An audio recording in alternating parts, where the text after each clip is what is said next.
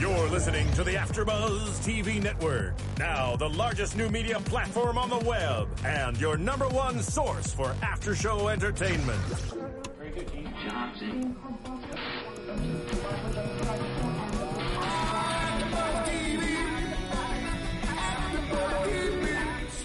the AfterBuzz Studios in Los Angeles, California, presented by Maria Menounos and streaming live thanks to Akamai Technologies. This is AfterBuzz TV's Penny Dreadful After Show.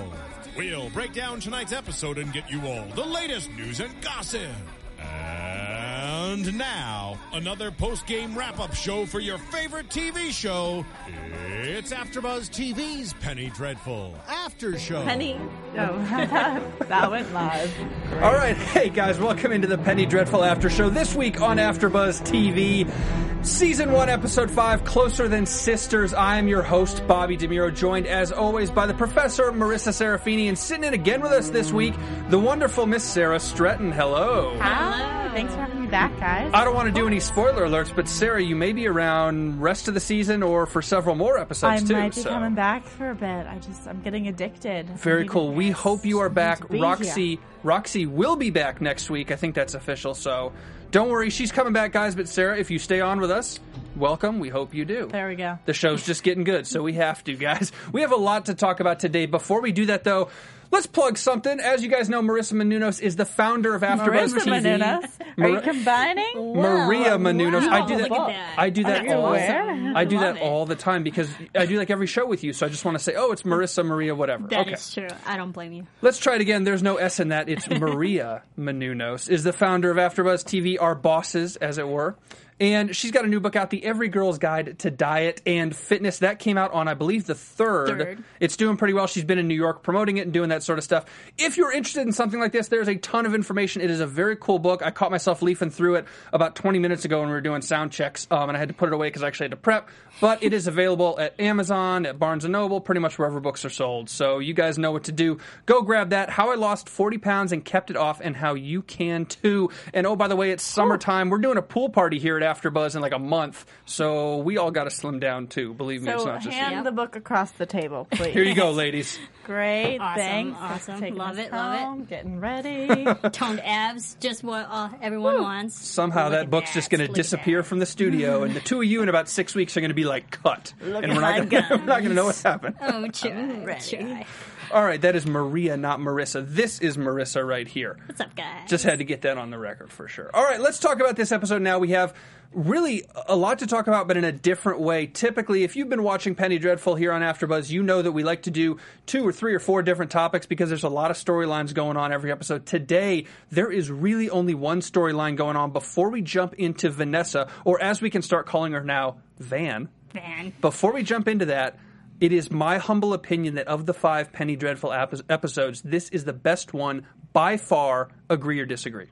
Um, I'm going to go with disagree. I think the only reason, well, because for me, if you started the show with this episode, I would not be as invested in it.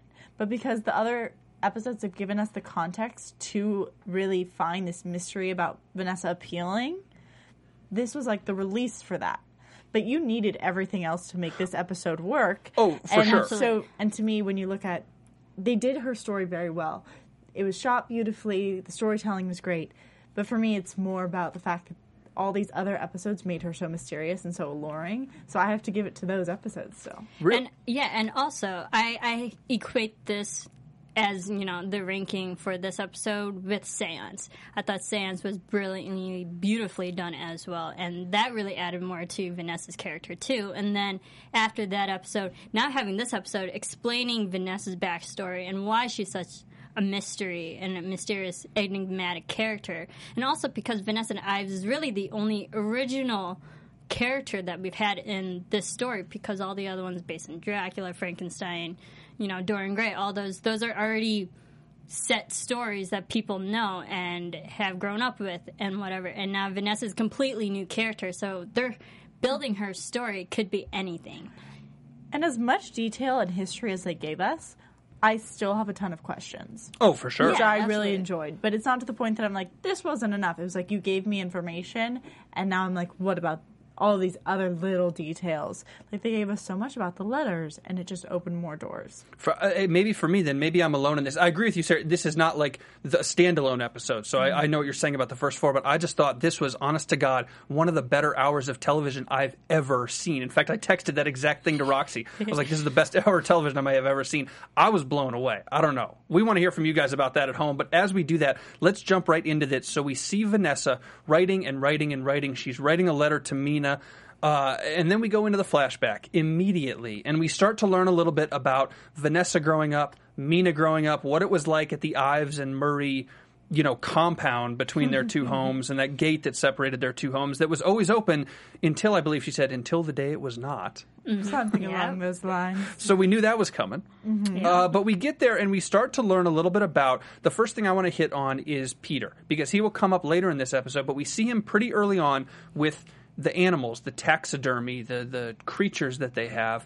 Vanessa talking about you have to name something to make it come alive and learning a little bit about Peter there. And we first see that Peter is, and I don't mean this disparagingly, I'm searching for maybe a better word, but like kind of a wimp, kind of a little bit of a, He's a little weak. yeah, he's a little Yeah, weak, and there's the not big brawn, brawny guy. and there's nothing wrong with that. It's just the dichotomy from his father, who is the big brawny guy. Mm-hmm. And we learned that it's sort of been teased when these people are young, that they're kids, that Mina has these designations of marrying a, a you know man with a mustache. I believe she says not a mustache, a It's mustache. important. That's a number one on that checklist of what a man needs to have.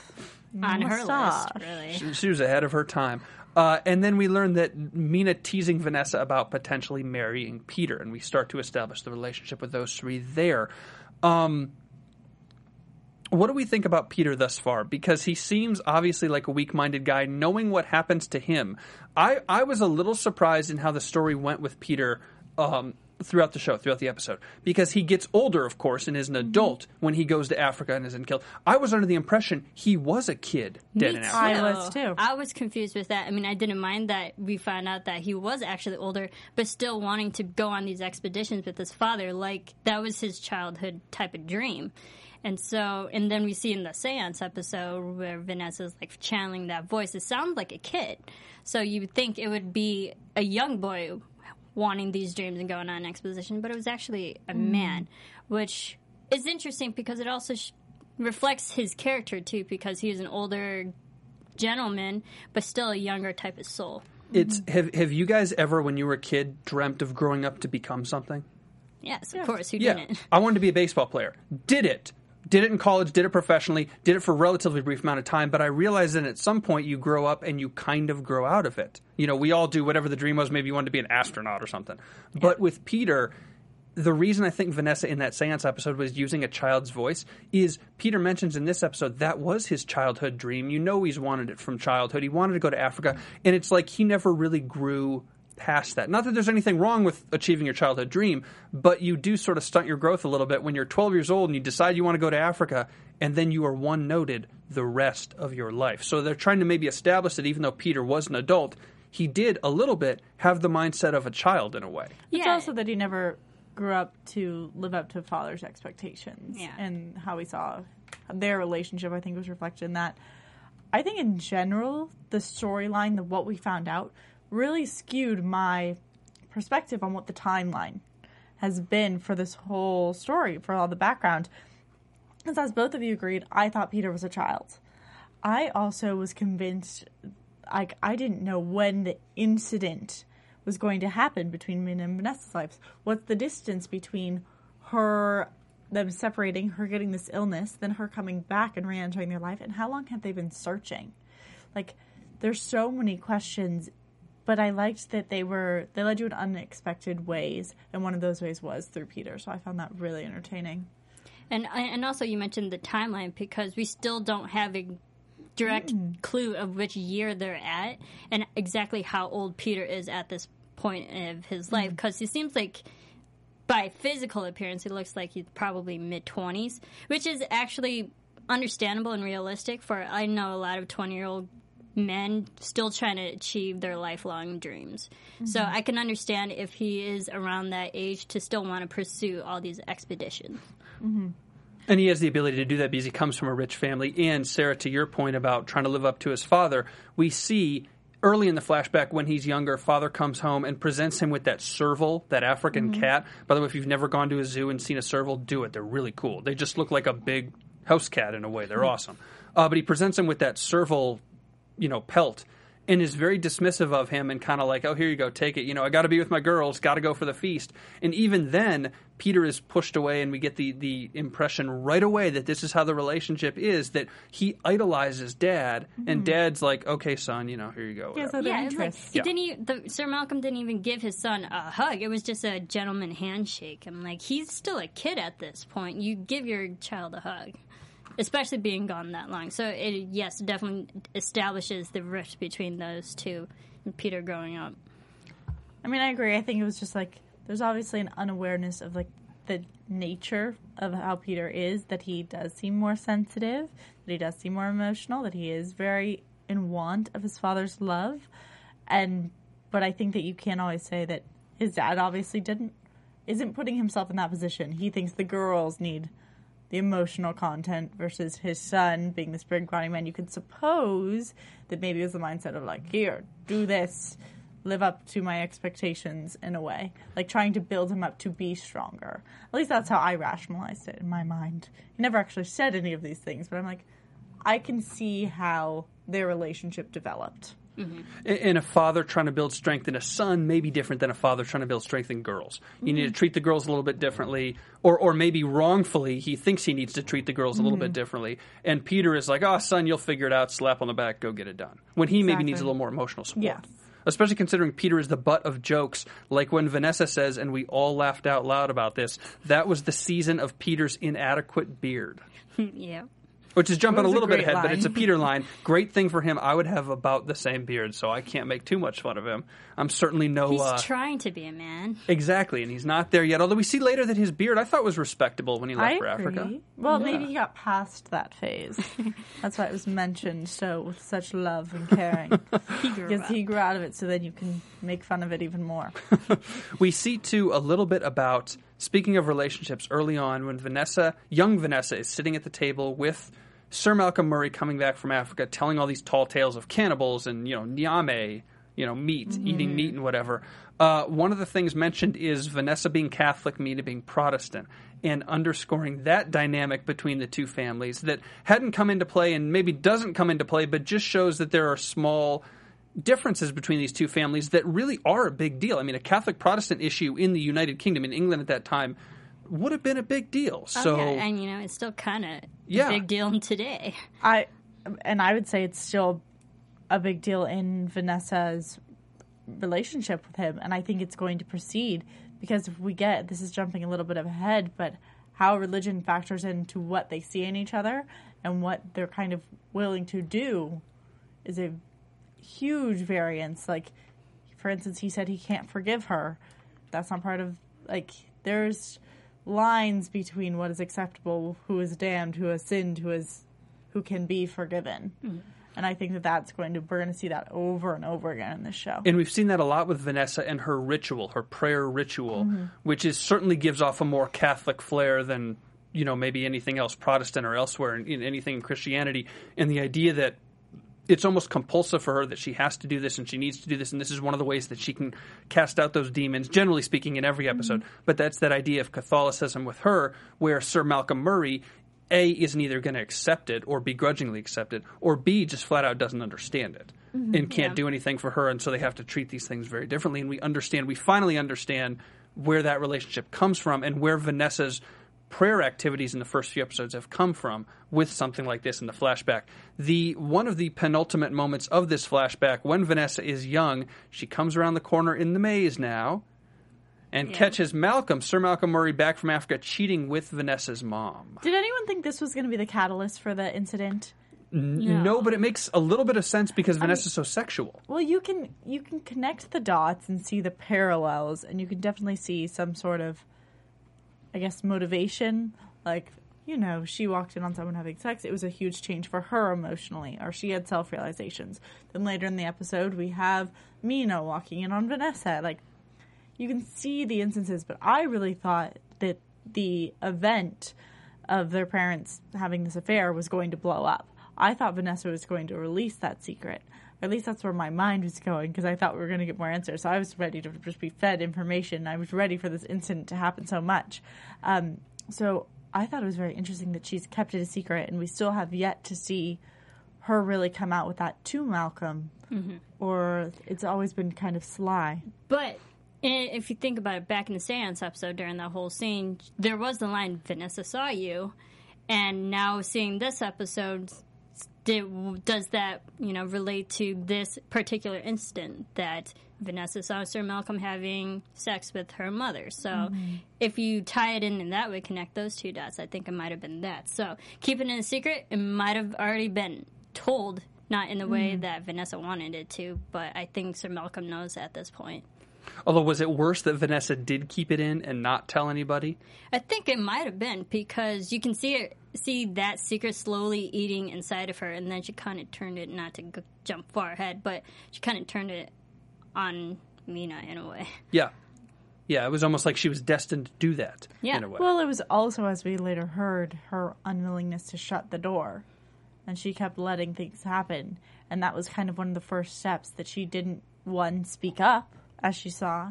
Two, she didn't leave. She kept watching. She it was her it. repeatedly not saying no and having this willingness for, as she said, wicked little deeds. Like, I think it was just that heightening of how much secrecy and how much deceit she can hold within her. Yeah, she's she's a she's a tough cookie and she's a dark chick, and this is one of those instances where now we understand why she's such a dark chick and what happened to make her this way. Because that was, excuse me, one of the days where I mean her life changes as far as mm-hmm. we're concerned. That was one of the maybe the first life changing moment for her was walking around the corner, seeing her mother and Sir Malcolm Murray, and then not only seeing it, but Marissa, you mentioned it, enjoying it mm-hmm. and knowing she was enjoying it, admitting she was enjoying it, knew it was wrong, but still enjoyed it. Yeah, and also being Catholic, cheating and coveting someone else's property is a big sin. So her, you know, acknowledging that and enjoying it, that's also a sin in and of itself. which maybe is why she gets so desperate later in the episode with Peter. But before we jump to Peter, there, the next thing that I am thinking of in this episode is we see Mina grown up. We see Vanessa holding this secret in and hasn't told anybody. And several years later, I don't know how old Vanessa and Mina were supposed to be when Mina was engaged to Branson. Maybe eighteen or twenty. I would say, well, think about the time period. A little earlier. I would say even it could be younger. Yeah, Younger. Um, I'm guessing around 16. But yeah. who knows? Like they're engaged. It's people Times got are married a lot younger then. All we know is it was the season of Peter's inadequate beard. That's all we know. So we can look that up in the history books. Maybe it's written down. Uh, but this is the first point where we see Vanessa talking about envying and or hating Mina because in the letter Vanessa wrote something to the effect of "I envied you." You know, pause. I may have actually hated you, which starts to develop that uh, that portion of her relationship with Mina that yes, Vanessa and Mina are very close. They are closer than sisters, but not everything is so rosy being that close. And when you get that close to somebody, you know all the good, but there's also bad. You know There. all their faults as well. And, and you and you rub each other the wrong way. To to put a very casual analysis on Vanessa and Mina's relationship. If you've ever been around somebody a lot, you know you get testy with each other, and this is a little bit deeper than that. But it's that same idea. And it's Mm-hmm. also this weird introspection that Vanessa has of herself that was like for me re-articulated at that point that the I may have hated you that she enjoyed it. All these are like those are I feel like people's deep dark secrets that sometimes they don't even want to admit to themselves. And she's not only admitting it to herself she's admitting it through the letter to Mina to the whole audience Well, eh, but not to jump ahead to the end with the letter, but that's the key idea, I think, is this is Vanessa's form of therapy. And this is all she knows how to do. She can't talk to anybody. She doesn't want to talk to anybody, or we haven't seen her talk to anybody about this. She hasn't even gone into a church, as we saw last episode too. She can't even get herself to a priest to do a confession, a real confession This that is way. confession. This is Yeah. her therapy. This is her catharsis confession. And she's just never, she's not, where's she going to mail them? She's not going to mail them anywhere, you know, but just the idea of writing down all these letters and having countless letters, I mean, whatever that was. exactly like Yeah. she So- must be have been writing for quite some time I have a prediction on those though. But we've uh-huh. all done that thing where you where you almost write something down or you think something through for a couple minutes before you act on it, and you feel a little bit better. Maybe the situation isn't solved, but that maybe is her thing. That when it gets too stressful or too over the top, this is what she does to write the letters to say to a maybe have a record of what she's feeling, and mm-hmm. b to to let it out a little bit without doing something extremely damaging to herself or somebody else, even though she's done some pretty damaging stuff already. Uh, but yeah, maybe it is catharsis in a way for It's a her. and healthier it's, catharsis. it's her it's her confession in a way. Mm-hmm. It's her, and this is a diary for her as much as it is a diary or a letter to Mina. yeah. I don't know. okay, so Vanessa, we learned that she hates Mina. She or, or you know may hate Mina. She definitely envies Mina for the life that Mina has, uh, and starts talking about you know how could it be your life? I thought I would do this before you, and whatever. I don't remember the exact words, obviously. And we come to the scene with Peter now. Peter's grown up, t- mid twenties, whatever he is, with a little bit fuller of a beard. And we come to that scene in the maze, in the garden maze, which I, I don't remember which one of you said it. Was it you about the maze? I really don't like these mazes. I do not understand. I've been in one because they have them in certain countries because they were made for like beauty, for enjoyment. And I don't understand why you would ever make a garden that's a maze. You really can only enjoy it on the top, On the top. looking down. Once you're in it, it's just Like- bushes. Exactly. It's like going in from the viewer perspective, we get the angle. We're like, oh, it's, we know this, like, you can get out of it. We know how big it is. Going into one of those things is horrible, and you're literally like, there's bushes everywhere. You get Why does this overwhelmed. keep coming Yeah. back? Here's a pro tip for you guys something never to do. In the city of North Carolina where I'm from, every Halloween, every fall, they have a maze. They have like a corn maze. It's not as, yeah, as articulate as this, but they have these big corn mazes. And one year we thought it'd be fun. We go up into it, we go in the corn maze. First off, there's a ton of kids running around in there, so it was not a very fun experience. And it took us hours to get out because we don't know where we're going. So, unless you have hours of time on your hands and it's like October 30th, eh, maybe don't go to a maze. So, I'm with you. But I mean, Vanessa seemed to really enjoy it. She Oh, Vanessa- kept going back to the Everything maze. we hate, Vanessa loves. I think that's pretty clear. I, yeah, and I think that's exactly why. You think a maze would be something you wouldn't enjoy, but it just shows Vanessa's character that she's not exactly the kind of person that you think she would be, but she's completely opposite. Also, the maze represents so much like the secrecy, the trials, the danger. Mm-hmm. It you don't know what to expect when you enter the maze. You don't know if you're going to get out. Being and I think it's I the think. journey of Vanessa. Like, Yeah. is she going to get out of the situation she's in? Is she ever going to be able to be free? And I think the Ms- Vanessa we've seen in the past, the original episodes, we've seen that she's making progress. She has some level of control. She's learned to kind of accept this clairvoyancy, like how she had the cards. All and how much time and how that willingness partook, and how she's kind of learned to, I guess, live and understand her Cope with it. Yes, and it it's a very her emotional relationship to her powers as of now. I'm very interested in because she's obviously gotten to the point that she's willing to use them, and it's not just for Mina. It's mainly for Mina, but not completely. yeah. So, I But- that's very curious to me. It's also interesting during this whole flashback we see that the, her condition is really only affecting herself. But now in all these past episodes that it's kind of affecting everyone else too and they're getting involved in a way. I mean, we see mm, uh, Vanessa's mother like trying to help her th- through her years, but now with the ongoing story we have three other people involved. So it just shows that it's progressively getting worse. This whatever's after her. Yeah, she can't keep it to herself. And and my biggest question is, does she want to keep it to herself? Maybe we're going too far ahead into predictions or mm-hmm. into whatever. So let's just think that. But I, I mean, we say that Vanessa is doing this to try to find Mina, and Vanessa has been very explicit saying she's working with Malcolm to find Mina. I. I I kind of question her motives. I don't know where to go from that, but I still think we don't know the whole story with Vanessa. You said you have a lot of questions. Even with this whole flashback, I still think there's a lot more to it about what finding Mina means to Vanessa. It's not just, you know, quote unquote rescuing Mina or whatever. There's something else there. Mm-hmm. Oh, for oh, yeah, sure. definitely. The- I mean, it closer than kinda- sisters is the title. Like they don't let really anything completely out of the bag in this episode. Like for as much history as is, in which we got one storyline, and it was like, this is what happened. It was like, hold on, Kind of. it's still not completely clicking. Like I feel like I'm like assembling a puzzle, and I'm still like, and they're like, oh, here's the base, and I'm like, but what's going on? what are all these pieces? It's just like the maze. You think you turned down the right way, you don't know if you really did. And you can't find out until you hit the dead end. You got to go all the way back. Yeah. I feel like I'm just gonna get Headache. in that maze, the first time in the maze, Vanessa sees the first bad experience in the maze. Vanessa sees her mother and Malcolm Murray. The second bad experience in the maze, walking with Peter, he informs her he's going to Africa.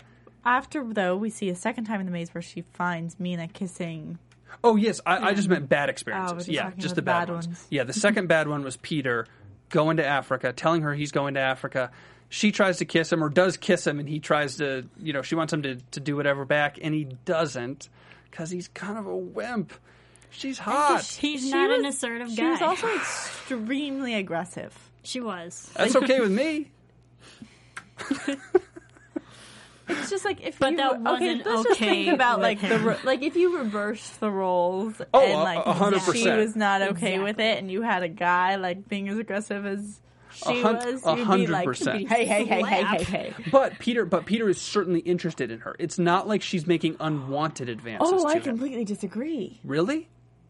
Yes, I'm not sure Peter's completely interested. I'm not sure if But Peter thinks he I- likes women. Oh, I no, he definitely oh. likes. I think he's interested in her. I, I- think he almost took it for granted that like, oh, we'll get married or whatever. But this is my dream. I have to go to Africa. This is my thing, and Vanessa's going to be there. And he didn't realize how assertive she was. I think definitely the relationship right now is very platonic and very close, and we can see Peter obviously appreciates her rela- his relationship with Vanessa, and probably doesn't want to ruin it. To you know, he wants to mm-hmm. go on expeditions first.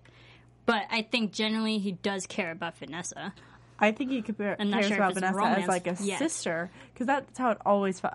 Like watching their relationship, I always felt like it was really platonic, and I always felt like it was like I just want my daddy to love me, and everyone else he was like very fine with. I don't know. I was not getting the attraction towards Vanessa at all from him. I was not in a not in a super physical, you know, sultry way like what she was bringing in the maze or whatever. But I I, I took it to mean because he's he's not very assertive, because he's a little bit of a wimp. I took his life in his eyes, and maybe this is reading way too far into it, to be along the lines of his goals were to get his dad to approve of him, to go to Africa and be an explorer. That's my main goal. And then I'm going to come home. I'm going to marry Vanessa. We're going to live on the estate because it's always been good enough for me. And this is where we'll be happy together. Blah blah blah. Because this is the way it's always been.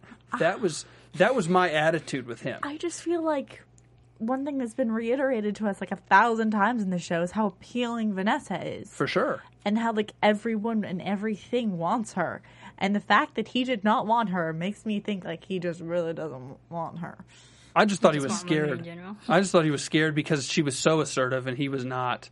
ready for it You know, and maybe it was a religion thing and a time thing and a custom thing, obviously, and all those things come into play. I guess. well, I think all obviously the their above. relationship didn't go so well No, it did not. But so, she, but so he brushes her off. He leaves. You know how mother is about time or whatever it was he said. yeah Such Uh, a lame excuse. Poor Vanessa, and it, and it comes around. We're going to see later that that was a big thing on her mind in that scene in bed with Peter later. But as he gets brushed off and walks away, the letter contains something interesting because we see Vanessa in the maze, broken, and she says something along the lines of, Don't go to Africa, you'll never survive, you're beautifully weak. That's what I should have called him instead of a wimp. He's beautifully mm-hmm. weak. Mm-hmm. Uh, very beautiful point, mm-hmm. I guess, a very beautiful and tragic thing to say. That don't chase your dream, you can't handle it.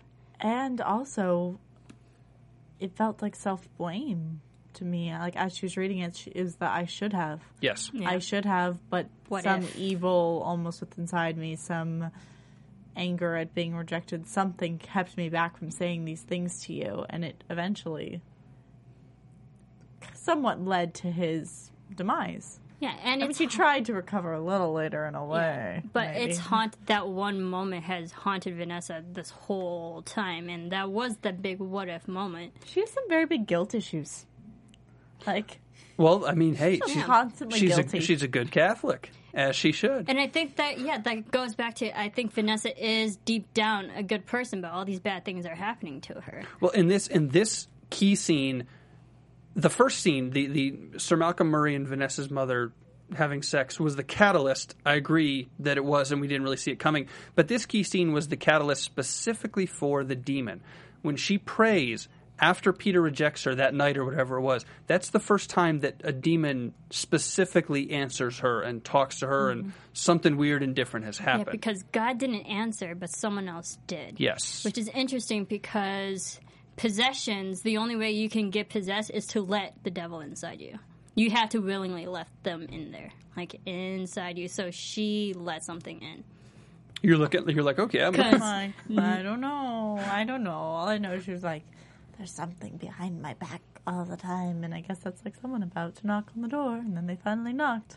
I don't know. Well, it's the same thing as Fenton. Last episode or two episodes ago, when he was talking about, do you know that feeling you get, and the hair on the back of your neck stands up, and there's the thing in the room. It's that same idea. There's something perennially on your back, and you either acknowledge it and let it in, or you mm-hmm. just brush it away and don't let it in. And Or she, you're Vanessa and you kind of take a whole nother route.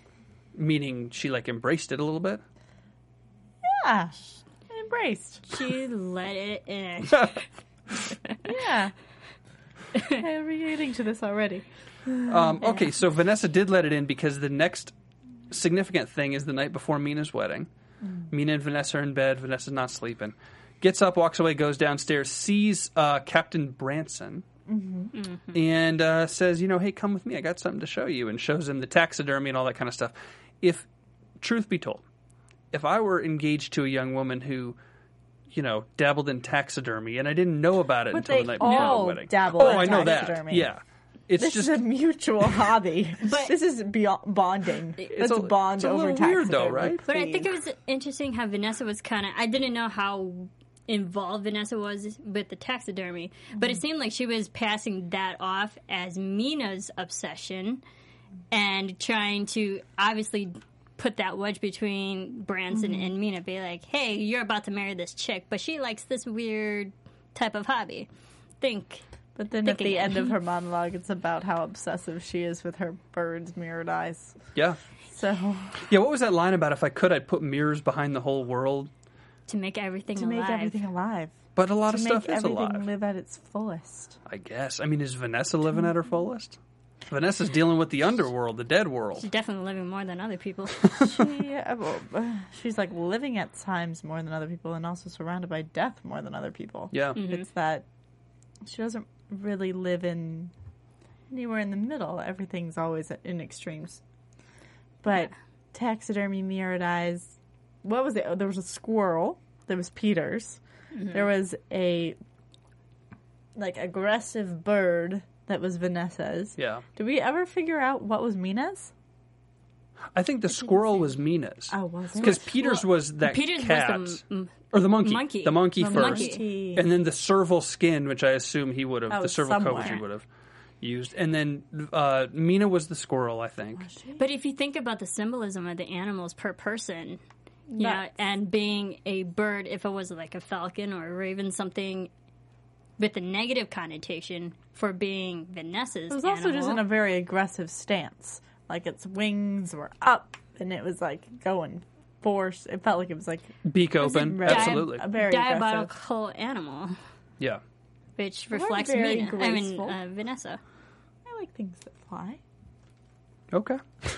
So in after we after we get our lesson in taxidermy from uh, Vanessa, we have this sex scene, which I thought was really well done considering what the goals of this scene were too. It was very different from some of the other sex scenes we've seen, like with Ethan and Abrona or whomever. But um, very interesting and very well done. And we know, of course, Mina's going to walk in, obviously, otherwise we wouldn't be seeing something like this. And it comes full circle. Vanessa walks in on a scandalous pair. Now Mina walks in on a scandalous pair and is directly betrayed the night before her wedding. Yeah, The she l- broke the girl code. Oh, for sure, absolutely. And he and he. Let's be honest, Captain Seriously. Branson. Captain Branson's a doofus to do something like that. Come on, dude. What are you doing? Do you think? Do you think? And I know this is out out there, maybe. But was Captain Branson just a regular old human and lust got the best of him? Or had the underworld gotten to him or he was somebody planted to make Vanessa do this to Mina? I don't know. I oh yeah. Go right ahead. Oh, I think Branson was just a pawn in everything in this whole situation. I think maybe he himself, his character, is just maybe not a good person, and to do that with Vanessa and to portray Mina on the night before their wedding. So I think he was just that standalone guy who was just there to ruin stuff.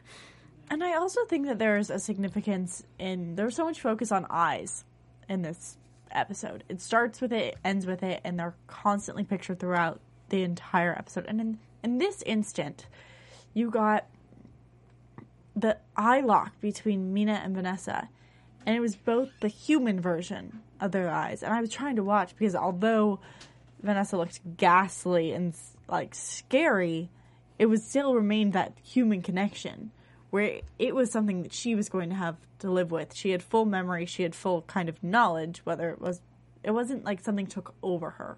Versus in other instances throughout the episode, there was a change. Like people had black eyes, people had white eyes. That seemed to me to be the stronger points of influence of the devil, of the serpent, of whatnot. This seemed a very human act. Maybe you guys will disagree with me again about this. It wouldn't be the first time, but was Vanessa ever so slightly, just a little bit, enjoying it? Oh, she was. Okay. So I'm not I'm not crazy.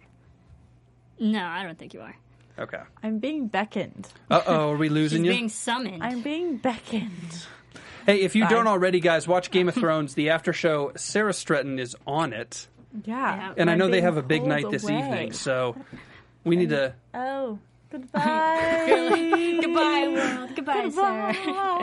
If you're listening to the podcast, Phil's in here giving her a should definitely hand, watch. literally. quite She's being escorted. I'm being pulled away. But thank Wow. you for filling in, Sarah. I mean, you'll be here next week, right? Yes. She'll be here next week.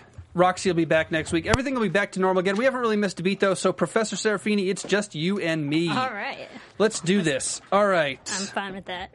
yeah, I am too. We don't even like Sarah. Oh wait, she's still in the room. Don't say oh, that yet. Oh, wait a minute. Hold up.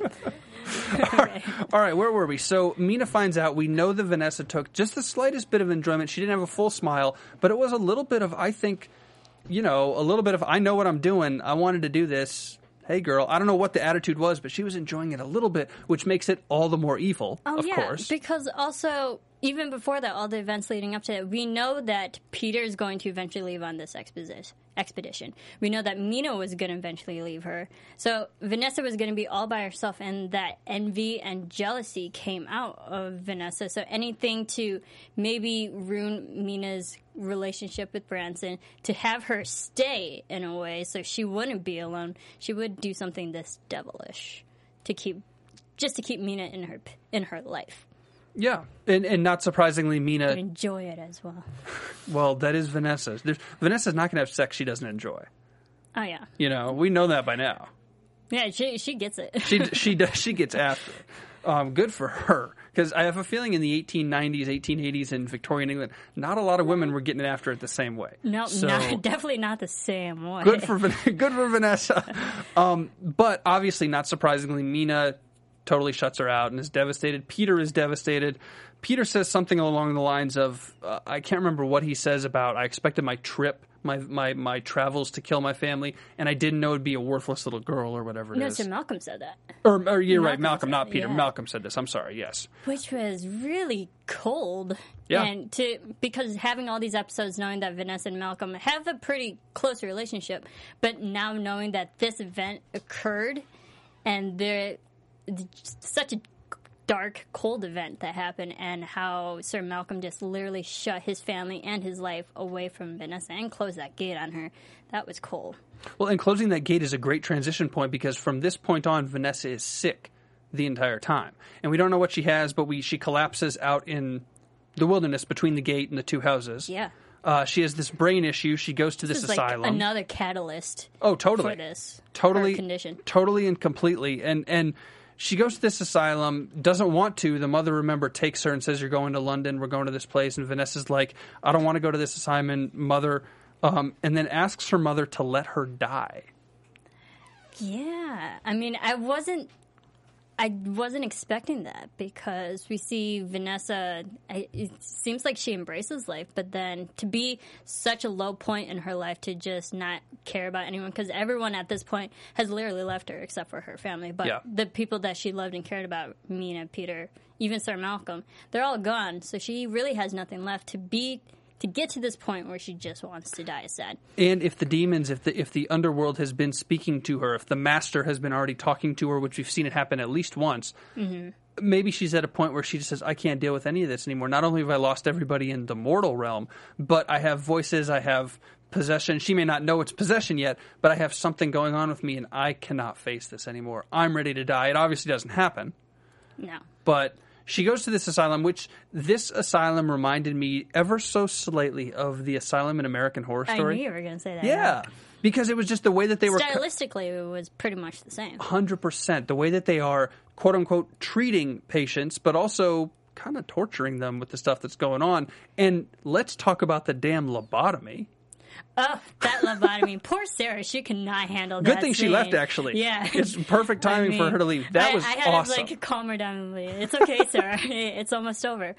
But th- it was interesting about that lobotomy because he, you, you see the doctor like pressing around where he drilled that hole, and you think blood would be coming out. I don't know exactly how they do lobotomies. I don't. I don't know either. I, don't, I didn't think so. I thought the point of poking holes like that was to relieve pressure on the on the brain and do other stuff. But I thought if you put them in a specific place, you maybe don't hit a blood vessel. Like you have blood vessels yeah. in your temples right here, and he put it a little bit further back. Further, yeah. So maybe there's not as much blood coming Yeah, out. I don't know how I don't know. lobotomies are Yeah.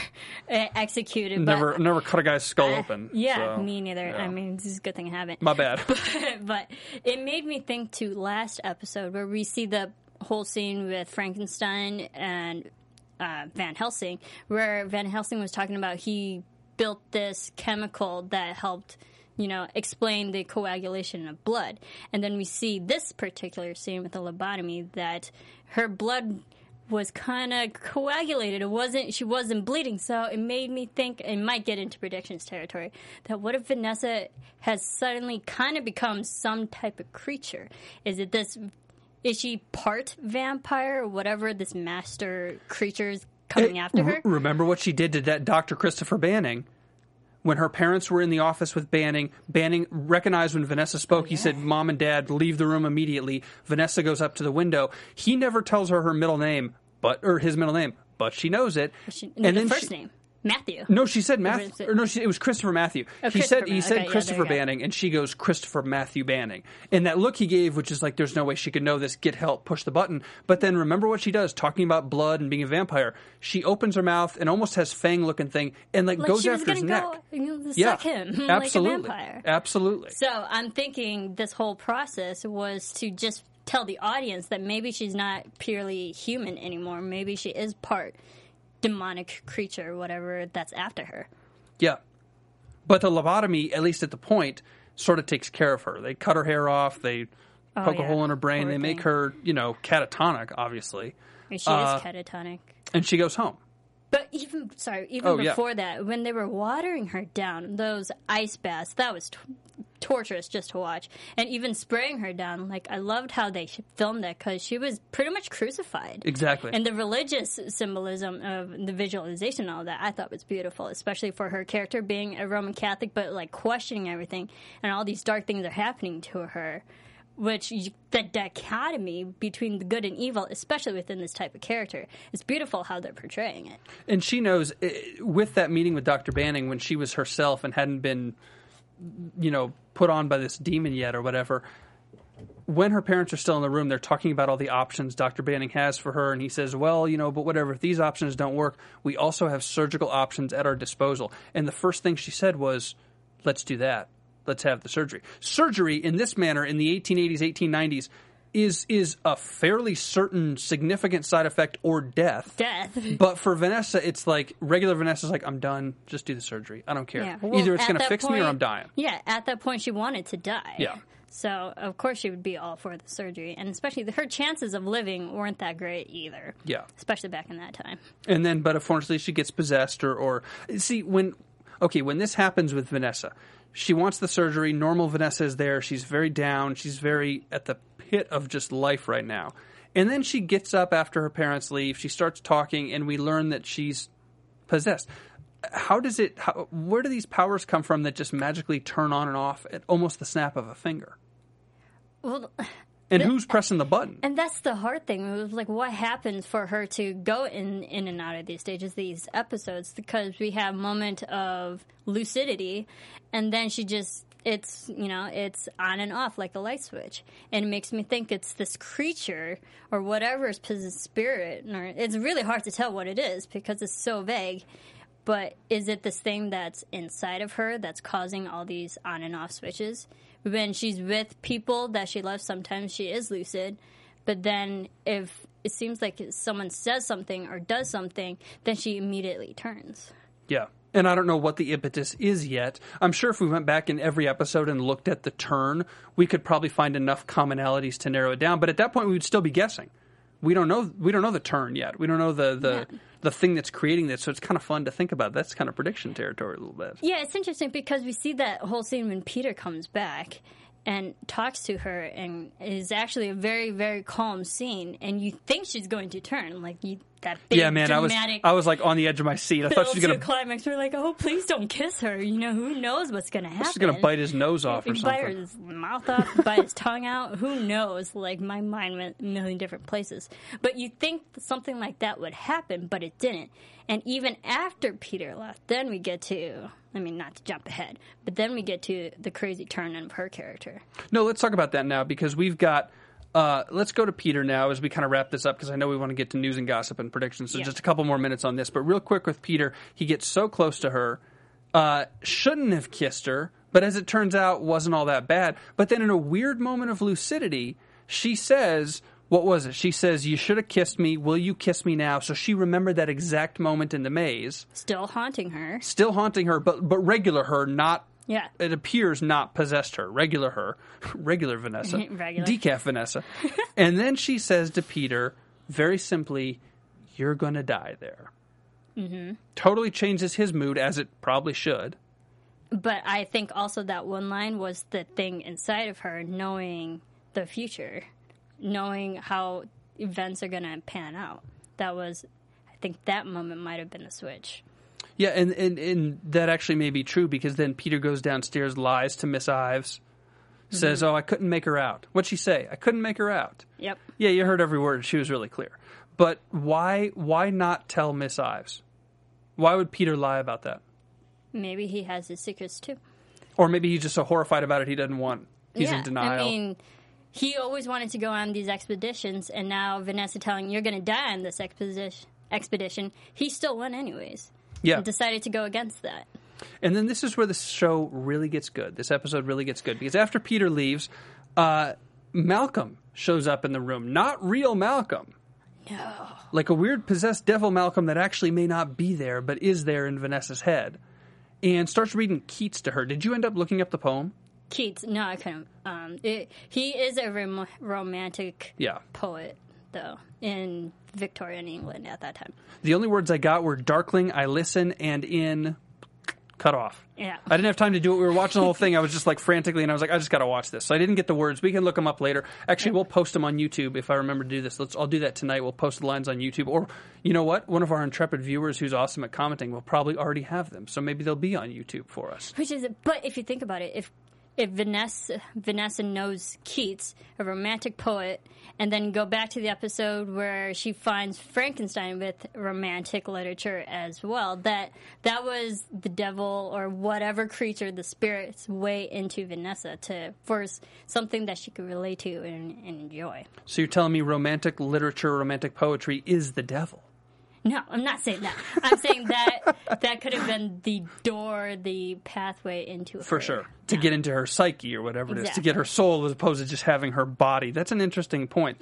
Um, but basically we have naked vanessa who's who's vanessa's vision is probably that she's having sex because she starts to kiss this not really malcolm um, but from the mom's point of view, when she hears the clattering, it's just naked Vanessa thrusting and doing all kinds of stuff, and then mom just poof drops dead. dead. But we saw that moment right before the mother dies that Vanessa looks over and her eyes are white, which Yeah. is not the color that I was expecting. I expected black. you know, Was it white or was it just rolled back? Um, yeah, it might have been rolled back. But I think it was at that moment too where this demon we didn't see, but maybe that demon, whatever was, you know, having sex with her, like went over to the mother and killed her. Yeah. Or the mother maybe maybe died from something as simple as fright. shock. Yeah, who knows? It could have been something even more simple that the mother was so shocked at what she was seeing she couldn't take it anymore. And there's another dead person in the midst of Vanessa. Yep. We see it again. Uh, we have the funeral of Vanessa, and then the key scene for us.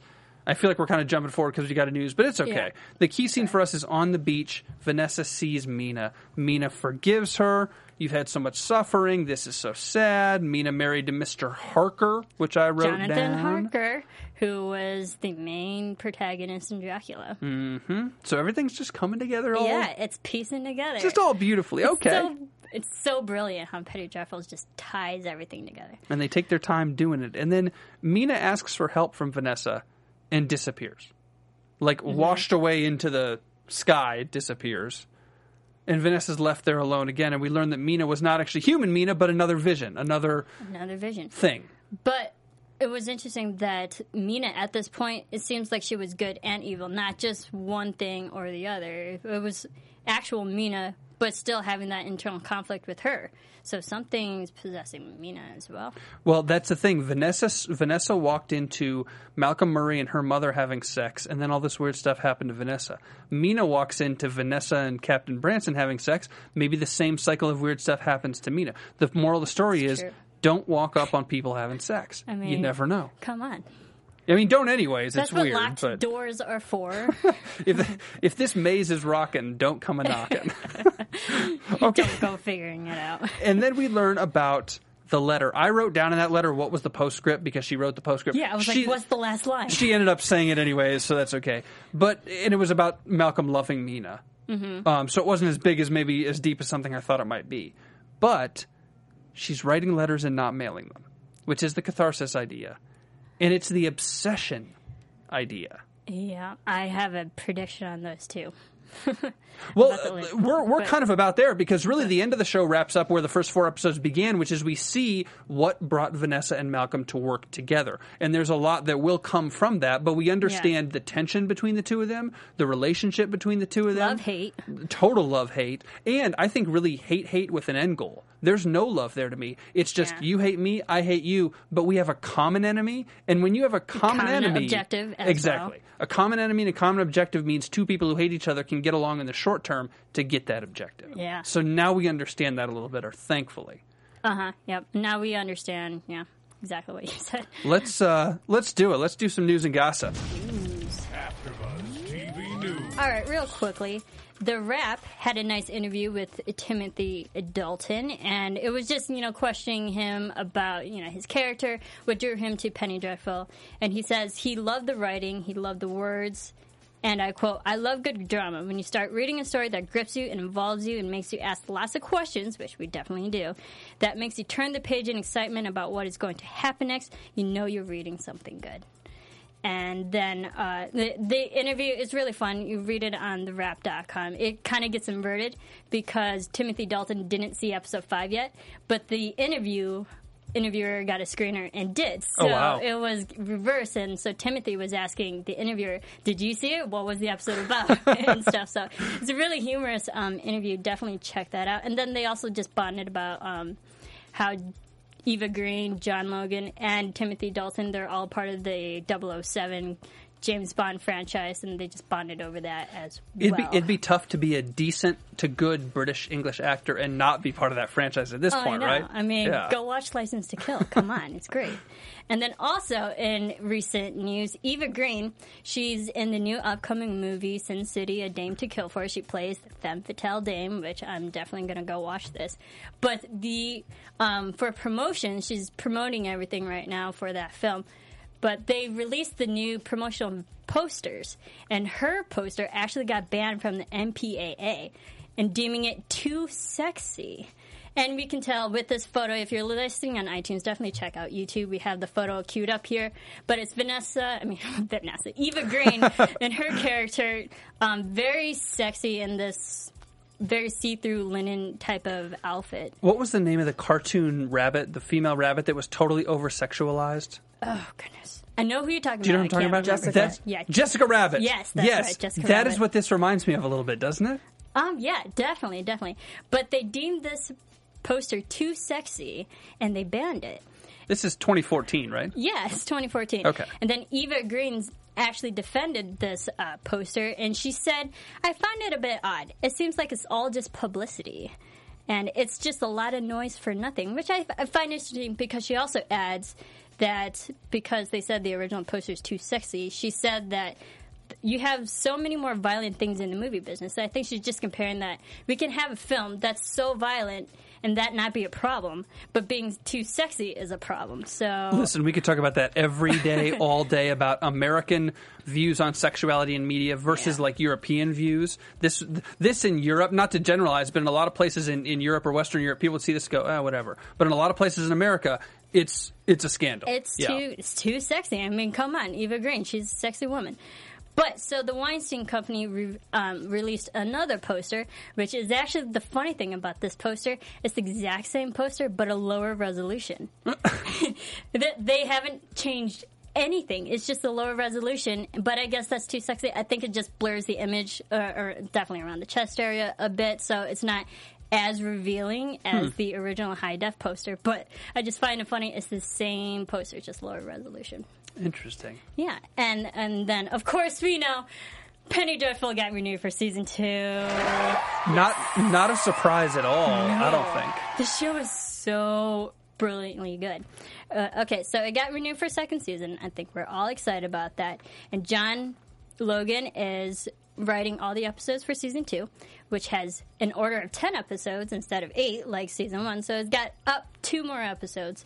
But uh, according to uh, this article that I pulled, Penny Dreadful's strength has been time shifted viewings because people the way people are watching Penny Dreadful it's not the normal way that we have been doing like DVR it's their Showtime demand which is where their uh, Penny Dreadful is getting all the numbers they the series which has amassed 900,000 views for the first episode before the premiere so that was during the Showtime on demand and it was the biggest sneak preview ever for Showtime and they've had the on demand for the last 12 years Interesting. yeah and oh yeah Oh, I was going to say this is airing in different time slots on different channels in the United States, Canada, the United Kingdom, and maybe Ireland. I want to say and a couple other countries. So the ratings game. Like Marissa, we do Salem. Salem's a WGN show here in America, a little Yep. bit different. This is an international show airing in a lot of different places, so their ratings game is on a totally different metric scale than anything we've seen yet. Yes, absolutely. And David Nevins, the Showtime network, said ab- about the show because uh, he thinks because it's a genre show, it has done incredibly well in all news ways that you can watch. So that being the internet sh- uh, on demand. So it's definitely gr- getting the numbers. Maybe not from live views, but definitely getting the numbers in all different uh, media platforms. This is a binge show. This is a total binge show to me. I think this is something I'm going to take. I go to North Carolina, go home in a few weeks, six weeks from now. I'm going to take this thing. I have a couple people I know would want to watch this. We're going to watch all eight episodes. I I'm can tell you right now. Everyone to watch Penny Yeah. Dreadful because it is so brilliant, so beautiful, so thought provoking and intriguing. And so the season two will go into production later this year of 2014, and we'll shoot again on location in Dublin, slated for the 2015 season. Lovely. All so right. excited, and that is it for news. Speaking of 2015 and the future, let's talk about predictions. And now, your AfterBuzz TV predictions. I've got a good one. I know you do Okay. too. All right, go first. You're like busting at the seams. Oh, I was like, okay. So I, I think I gave my big prediction about uh, Vanessa being somewhat of this demonic creature that's after her. She, she's definitely changing physically and mentally, but also the letters that we saw when she was finishing and closing the letters she wrote on the envelope um, Jonathan Harker. And if you know the Dracula story, Mina and Jonathan were passing letters throughout the whole story. So it makes me think because Mina is gone, in the way Penny Dreadful is writing their story, because Mina is gone and absent at this time, it makes me think that maybe that Vanessa's writing these letters to Jonathan Harker instead of Mina's. So she's writing on behalf of Mina. But also, to I'm going to speak on both sides of my mouth here, that we see that Vanessa hasn't sent any of these letters. She's containing them all together. So I don't know. Why is she keeping them? I guess we'll see. I like the catharsis thing, but maybe it's not. It could be something far more deep than that. My prediction is the Mina we saw at the end of this episode forgiving Vanessa. Obviously, because she disappeared into thin air, it was not human Mina. Right? It also had nothing to do with Mina. That's the master, the devil, the demon, whatever you want to talk about, getting to Vanessa in another way. And I think what's going on is that master knows that to get Vanessa, he needs, or she needs, Vanessa to come after him. And so when he puts Mina out there and says, "Please rescue me, try to find me. I'm Mina. I need your help." Total red herring. It's mm-hmm. not Mina. She doesn't need help. She's living happily. I don't even know if she's actually with Mr. Harker or if she's just totally lying or there's something else going on. Yeah. Who knows? But this demon, this devil needs Vanessa to come to him and dance the dance with him or her so that they can dance the dance back with Vanessa and get what they are after, like Yeah. they've been searching a couple episodes ago. And Vanessa's not hasn't been going to this master obviously because she's surrounding herself with religious items. I mean, she's praying every every night. She has crucifixes all over her rooms, and she. And She even last episode she was by the church. She didn't go in it, Yeah. but she's still surrounding herself with religious things to keep her away from this thing that's after her. So it's it's a tough fight that this this thing that's after her really wants her. I'm telling you guys, She's not having it.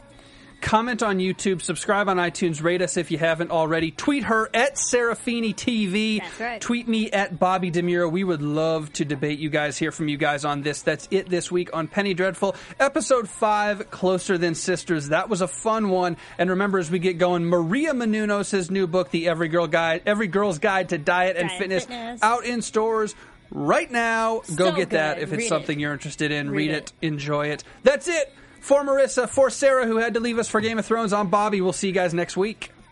From executive producers Maria Menounos, Kevin Undergaro, Phil Svitek, and the entire AfterBuzz TV staff, we would like to thank you for listening to the AfterBuzz TV network.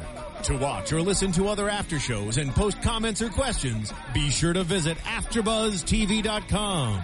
I'm Sir Richard Wentworth, and this has been a presentation of AfterBuzz TV. Buzz you later. The views expressed herein are those of the host only and do not necessarily reflect the views of AfterBuzz TV or its owners or principals.